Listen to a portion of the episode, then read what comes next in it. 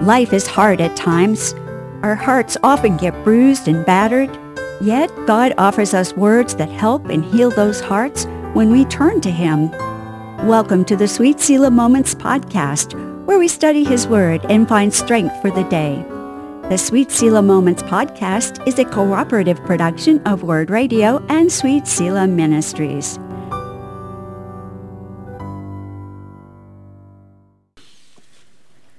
Welcome to the Sweet Selah Moments podcast. This is episode 92, The Steadfast Heart. It's hard to believe we've come to the end of our heart lessons. Sharon, I've loved studying David with you. I have loved it as well. There's mm. so much we didn't cover, which is so crazy. but there's been many life lessons that have come out of heart lessons. Mm. Let's review and list them before we start. I just want to hear them one more time in my brain. So First of all, we learned the importance of a quiet heart, that our mm-hmm. love for God grows in stillness and in quiet places like sheep fields where nobody sees us, but we're talking to God. Mm.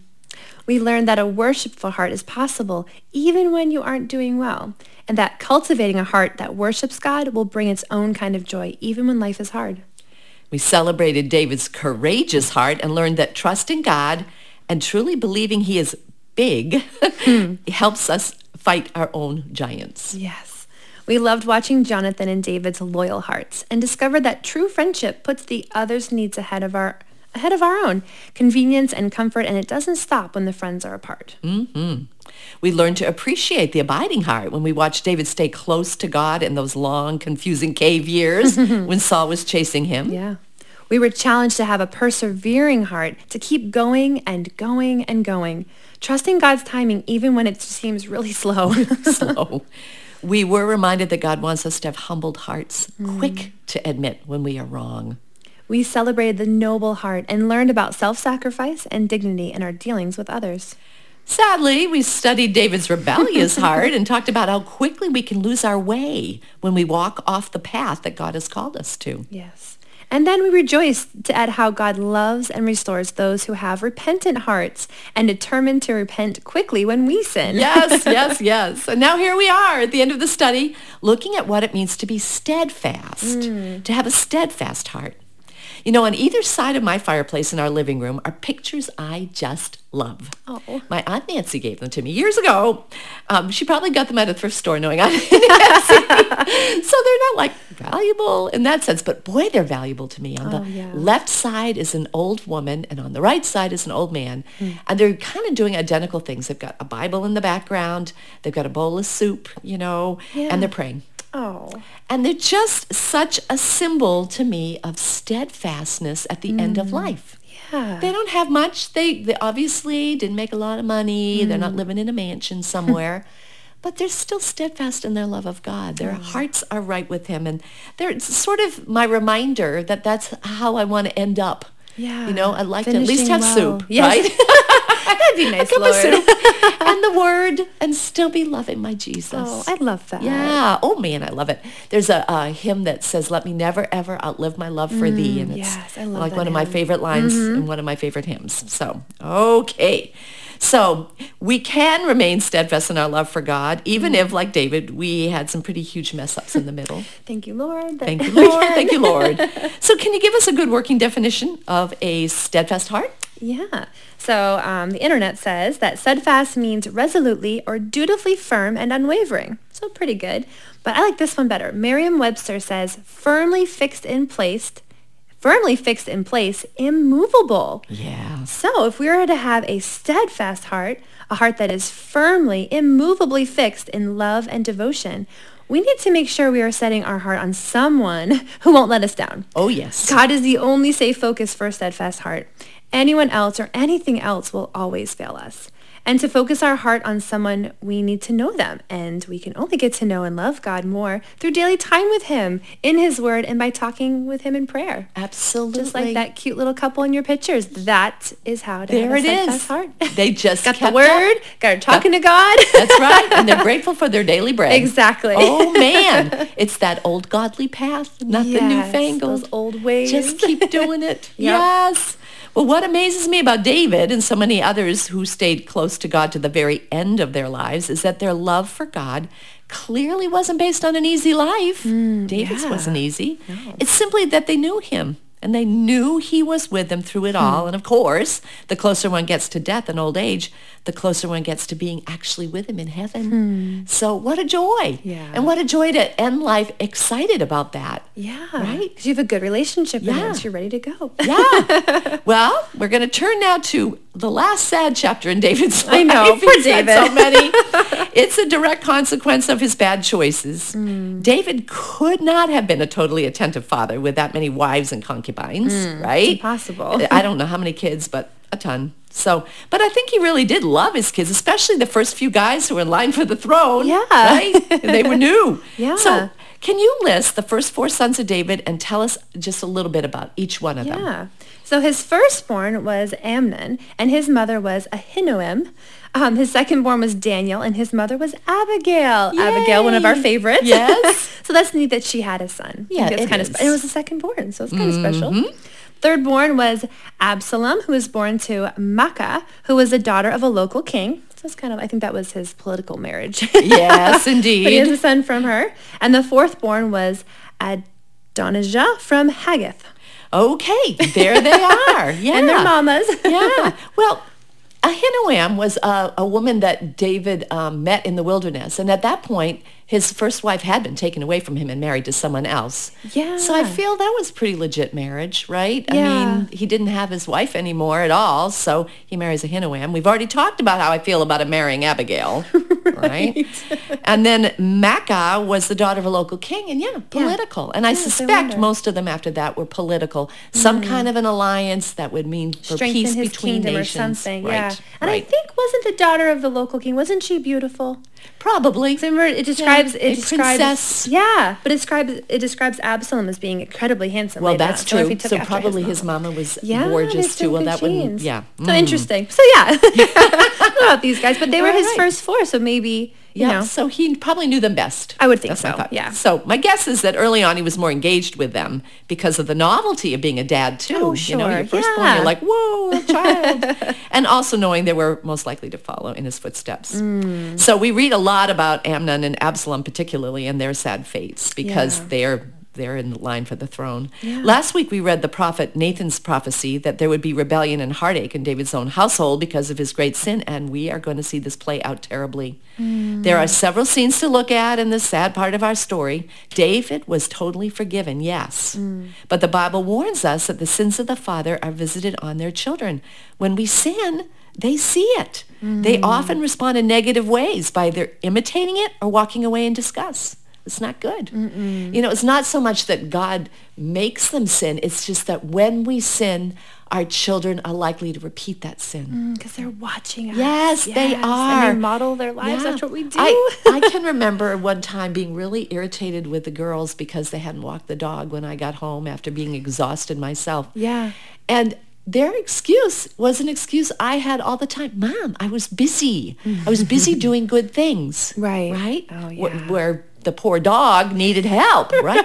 But where did they get that from? Where Mm. did they get them from? Because one of the the besetting sins in the Gamble household that Ray and Sharon both are guilty of is getting out of doing unpleasant things by excusing it with busyness. Mm. We're good at that. We're real, we're still good at that, sadly.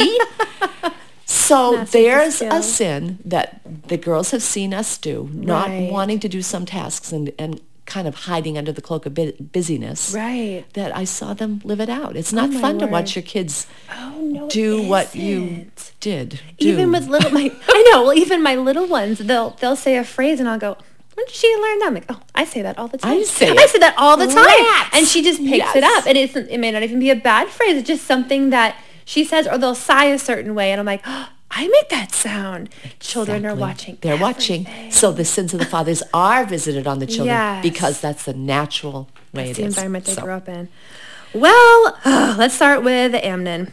So Amnon is his firstborn son, and um, we have Absalom, which is his half brother, because they all have different moms, and among them is Tamar, who is a half sister to Amnon, but a full sister to Absalom. So they have the same mom. All right. So Tamar is this beautiful princess in the palace, David's daughter.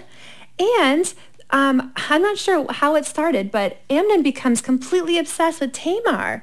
And I, she must be beautiful. I don't know. But he starts Well, lusting Absalom's after her. sister, probably. Yeah. just kind of see. Oh, that's they live in the palace together, seeing each other. But he becomes completely obsessed with her, and he devises a scheme to get her alone by pretending to be sick and then asking her to come and care for him. And when the servants are gone, he asks her to lie with him, and she says no. she refuses and tells him how wrong this would be. But Amnon doesn't listen, ends up raping her. It's awful. And afterward, it says in the text that now he hated her and tries to send her away. After all that, Which he's like, it just it vaporized. Unbelievable. Just so Yes, she yeah. begs him not to send her away and to try to make it right by marrying her, which doesn't sound lovely for her. But because, you know, now she's defiled and this leaves her with no respect and few options in this time and place in history. So sad. It's awful. But he refuses. So we pick up this terrible story in verse 19 All righty. where we find Tamar. but now Tamar tore her robe and put ashes on her head. And then with her face in her hands, she went away crying. Her brother Absalom saw her and asked, Is it true that Amnon has been with you? Well, my sister, keep quiet for now, since he's your brother. Don't worry about it. So Tamar lived as a desolate woman in her brother Absalom's house. When King David heard what had happened, he was very angry. And though Absalom never spoke to Amnon about this, he hated Amnon deeply because of what he had done to his sister.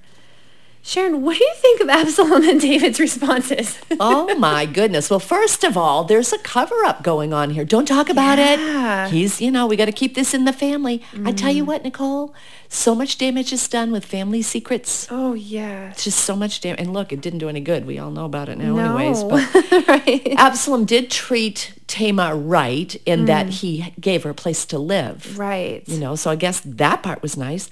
But David's anger, I'm glad he was angry. He did nothing. Mm-hmm. He did nothing other than um, be angry. I- It doesn't say that Amnon was disciplined in any way. Right. Or It even was that David talked to him. right, or that he told him you've got to make this right. Right. So it was just like, oh, that was awful. Shh, let's be quiet about it, which is a terrible way Mm-hmm. know. Um, to treat. So, and Absalom didn't speak with Amnon then, but Mm-hmm. he festered. He festered. That bitterness was there. Yes. I suspect with Tamar living in his home, a disgraced woman due to no fault of her own, kept him constantly angry. Oh, Because he saw her all the time. Right. And this was a beautiful princess who could have had a romantic relationship with someone in a happy life. Right. And instead, kingdom. Everything's done. Yep. So to rape her was wicked. To then reject her and not even give her the covering of marriage meant she would be barren and unmarried for life, I guess. I don't know, Nicole. Mm, I what know. what would be worse though? I, I think marrying Amnon sounds hideous too. Oh, Which was the other solution. desperate. Right, right. but that's what she had asked him to do, so her disgrace would, disgrace would be covered. At least she would have had a child. right, then. that's true. So it's all horrible. All of it. It is There are no good answers. No. They just aren't. Anyways, two years later, Absalom is still angry, Hmm. and that anger has hardened into such a hatred that he plots to kill his brother. Hmm. Instead of dealing with it rationally, see what happens when you hide things? They build. Oh, it's awful. So he invites all the king's sons to a feast along with King David, Hmm. who declines to go, which also must have ticked Absalom off. Dad, Yeah. I'm having a feast. Right. You won't even come to my own feast? Right?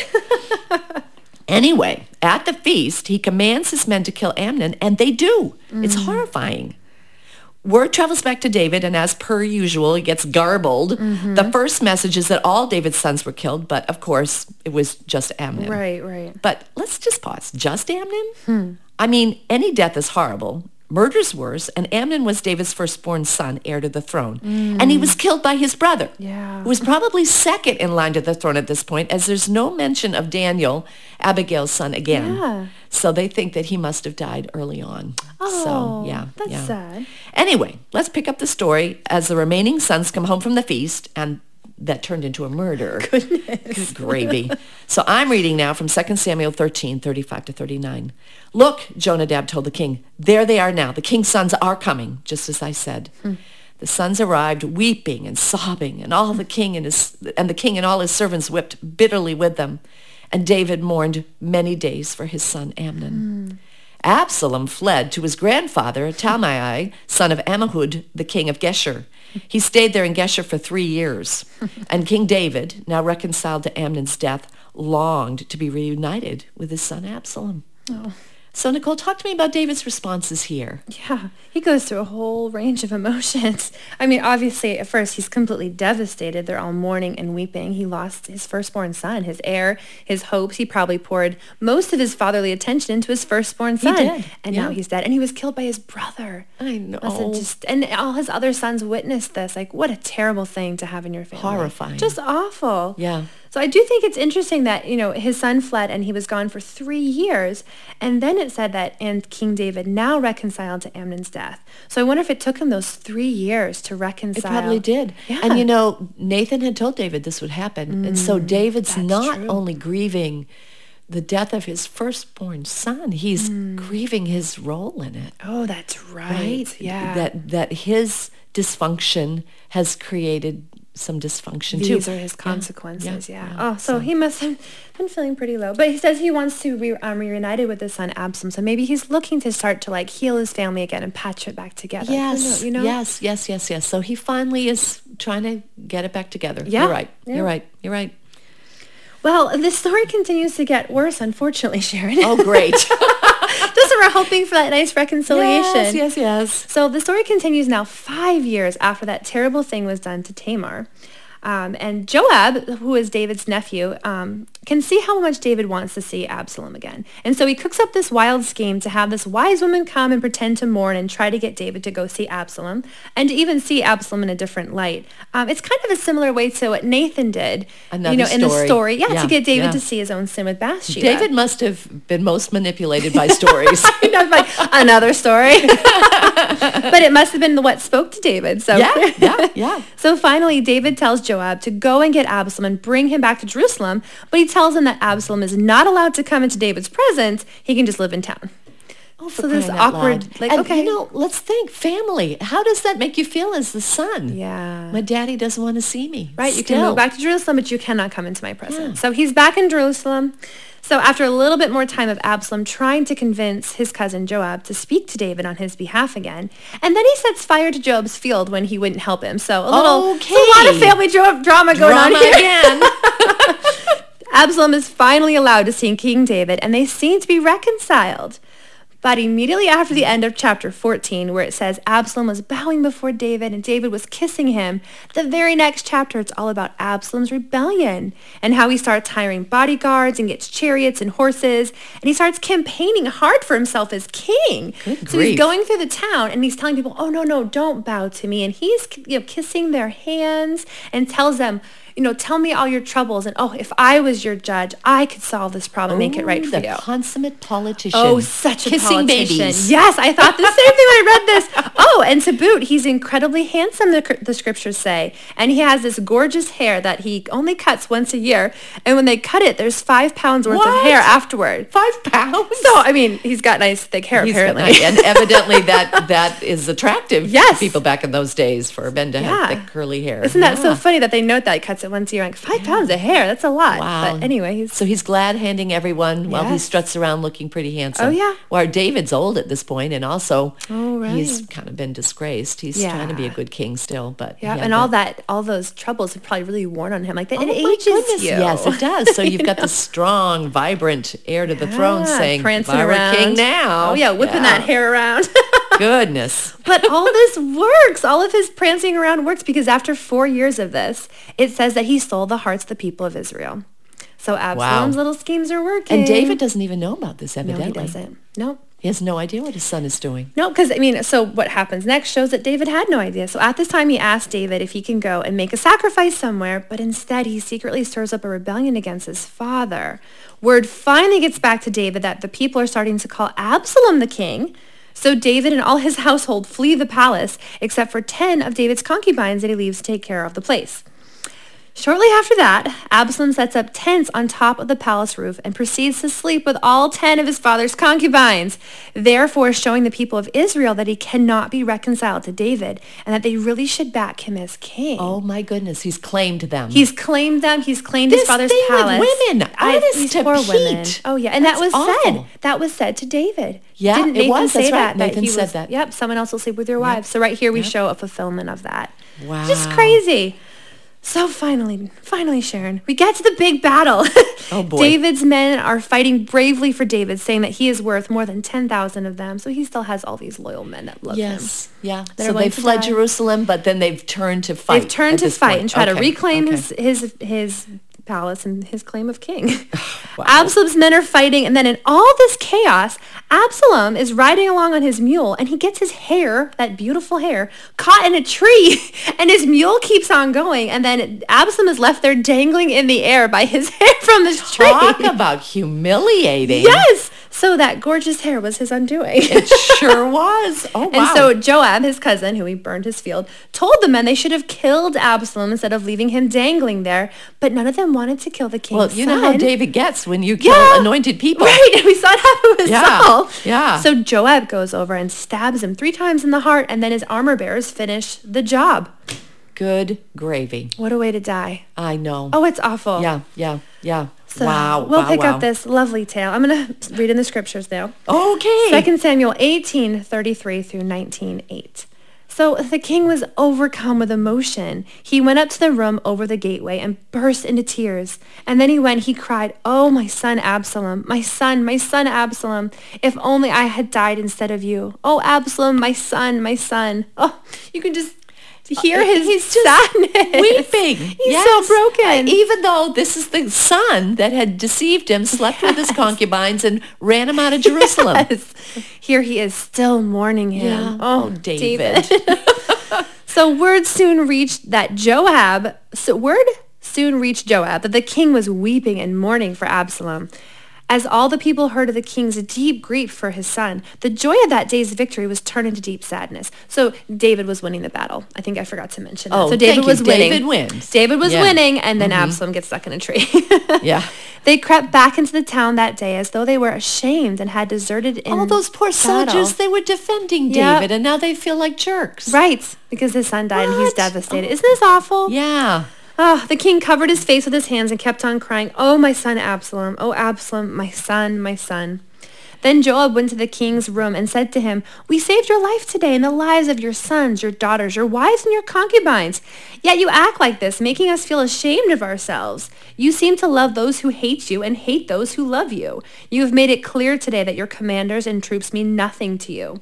It seems that if Absalom had lived and all of us had died, you'd be pleased. Now go out there and congratulate your troops, for I swear by the Lord that if you don't go if you don't go out, not a single one of them will remain here tonight.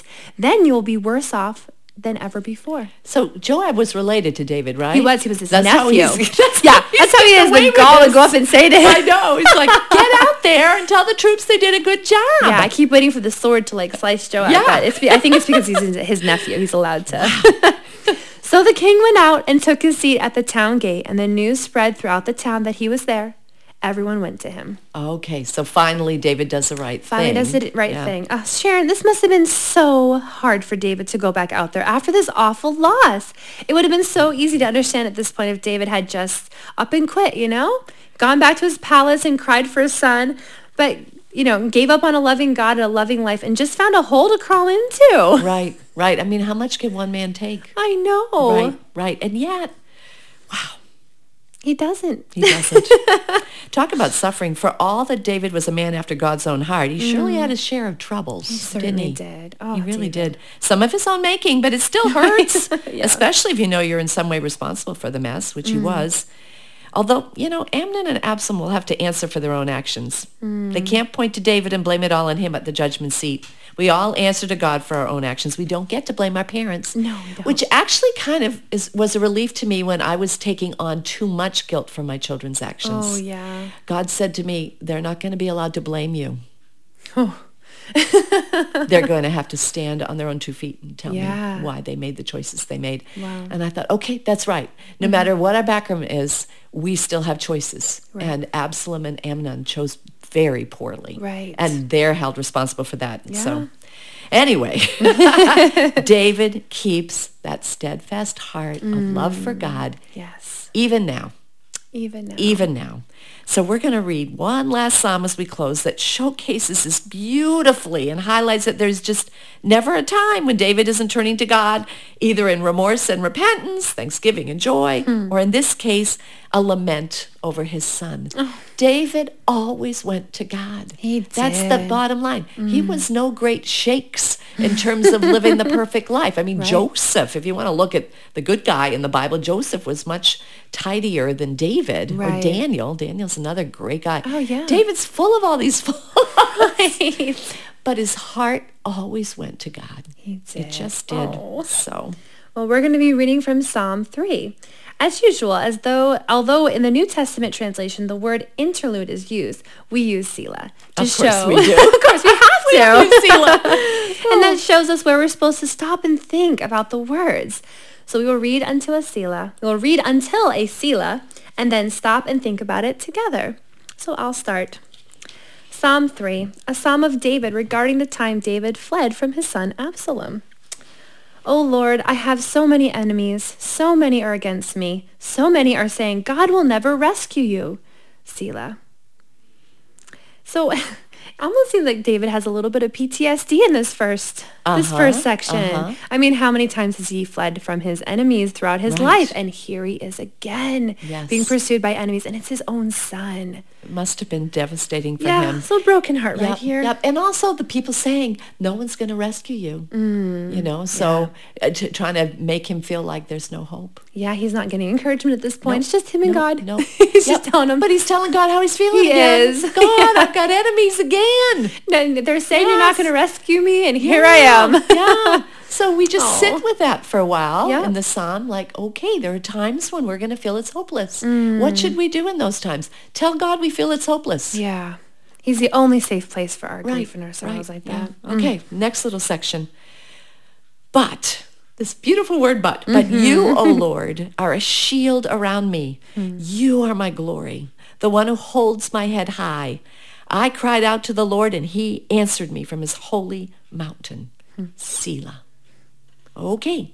So no matter what they're saying to him, no matter what the circumstances are, he's going to declare the truth of the moment. Mm. God is a shield around him. Yes. Nothing touches David Mm-hmm. unless God allows it. Mm-hmm. My goodness, David should have been slaughtered half a dozen times. Oh, I know. Goliath, I mean, you Right, know, let's start back from then. with, Maybe right? the lion that he was, Yeah. you know, bending his sheep off from. lion He could have been, yeah, all those times killed many times but over. God's been a shield around David. Yeah. and what God allows in is the only thing that's going to get in. It's a Mm. shield otherwise. And I remember that too myself when I get nervous. You know, I'm shielded. Mm. The only things that are going to hurt me are things that God allows for a greater purpose. Yeah. So and so then he keeps going. You are my glory, the one who holds my head high. Mm. David is not going to slump.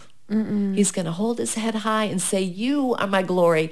And basically, you- you know, whether I'm restored or not, the glory isn't in being king. Mm. You're my glory. Oh, that's you, so good. You. So there's that steadfast heart for God. But as it turns out, I cried out to the Lord and he answered me from his holy mountain. bonus. Yay! Oh. So the next part he says, I lay down and sleep I lay down and slept, and yet I woke up in safety, for the Lord was watching over me. I am not afraid of ten thousand enemies who surround me on every side.